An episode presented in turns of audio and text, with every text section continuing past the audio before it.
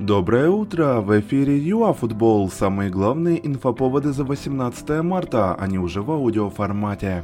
Вылет Шахтера и Динамо, выкуп Соболя и сборная в Киеве. Поехали! Команде Луиша Каштру не удалось оформить камбэк после 0-3 в Риме. Горняки больше владели мячом в первом тайме, однако моментов у ворот Лопеса почти и не было.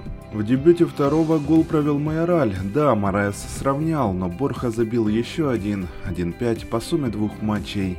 Коллективу Луческу нужно было отыгрывать не три, а два мяча, однако на выезде. Тем не менее, тоже не вышло. Морено быстро вывел хозяев вперед, а под занавес тайма сделал дубль. Затем команды просто доигрывали поединок в рамках двух встреч 4-0. ВУАФ не планирует переносить мартовские домашние матчи сборной Украины из Киева. Напомним, в столице до 9 апреля усилили карантинные ограничения. Ранее уже был перенос из Львова. 28 марта команда Шевченко сыграет против Финляндии, а 31 числа против Казахстана. А главный тренер французов Дидье Дешам назвал состав на товарищеский матч против Украины, который пройдет 24 марта в Сен-Дени. На поле могут выйти такие звезды, как Мбаппе, Канте, Пакба, Гризман и Варан. Отметим, что свои составы на матче с Украиной назвали и финны с казахами.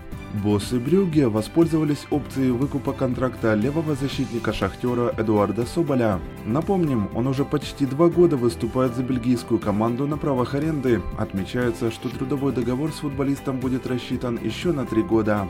На этом мы и заканчиваем наш короткий обзор за 18 марта. До новых эфиров ЮАФутбол.